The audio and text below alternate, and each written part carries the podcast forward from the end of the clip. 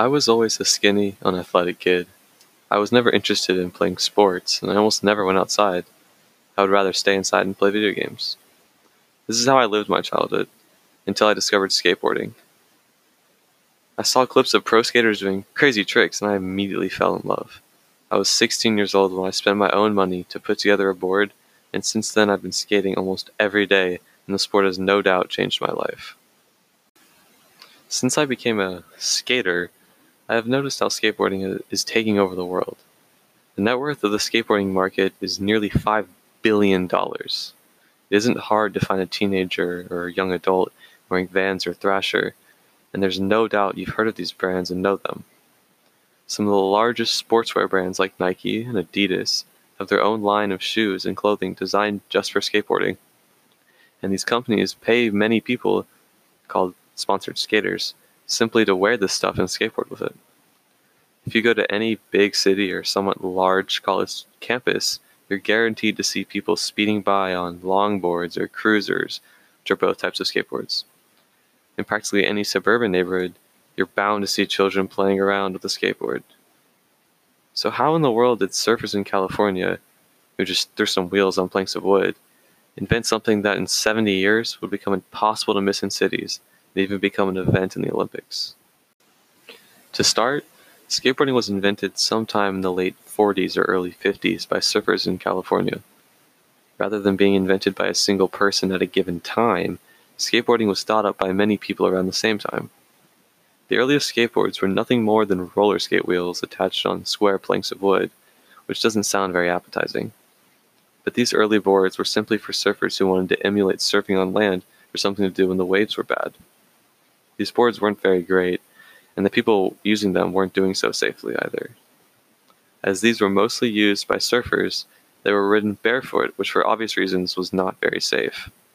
Gradually, however, skateboard shops made skateboards smaller and more safe, and soon enough, skateboarding gained popularity in the US.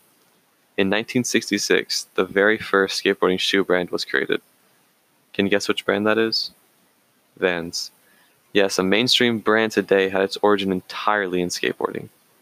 Skateboarding has grown so much in the 70 some years it's been around, and it has become an unmistakable figure in American culture. Not only has skateboarding become prominent in American culture, it has become an international sensation.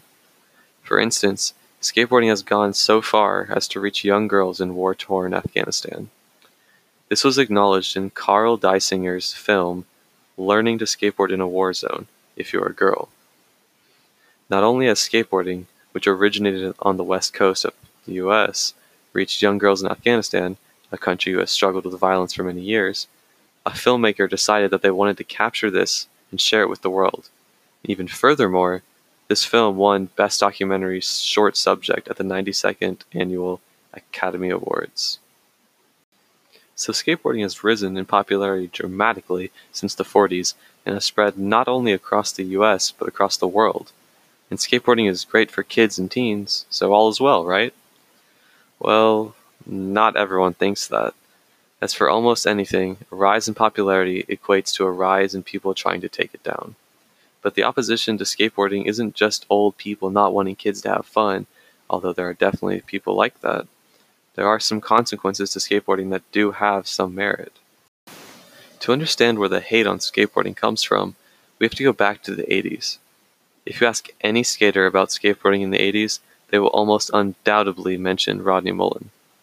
Mullen was the single king of freestyle skateboarding, which was the most prominent form of skating in the 80s.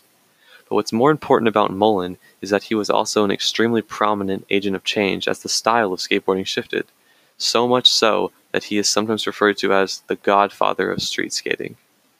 As the decade ended and skateboarding continued to gain popularity in the 90s and early 2000s, skateboarding made a dramatic shift from freestyle, which highlighted fancy footwork in a single place on flat ground, to street skateboarding, which saw flip tricks and use of obstacles such as ledges and stairs for the first time.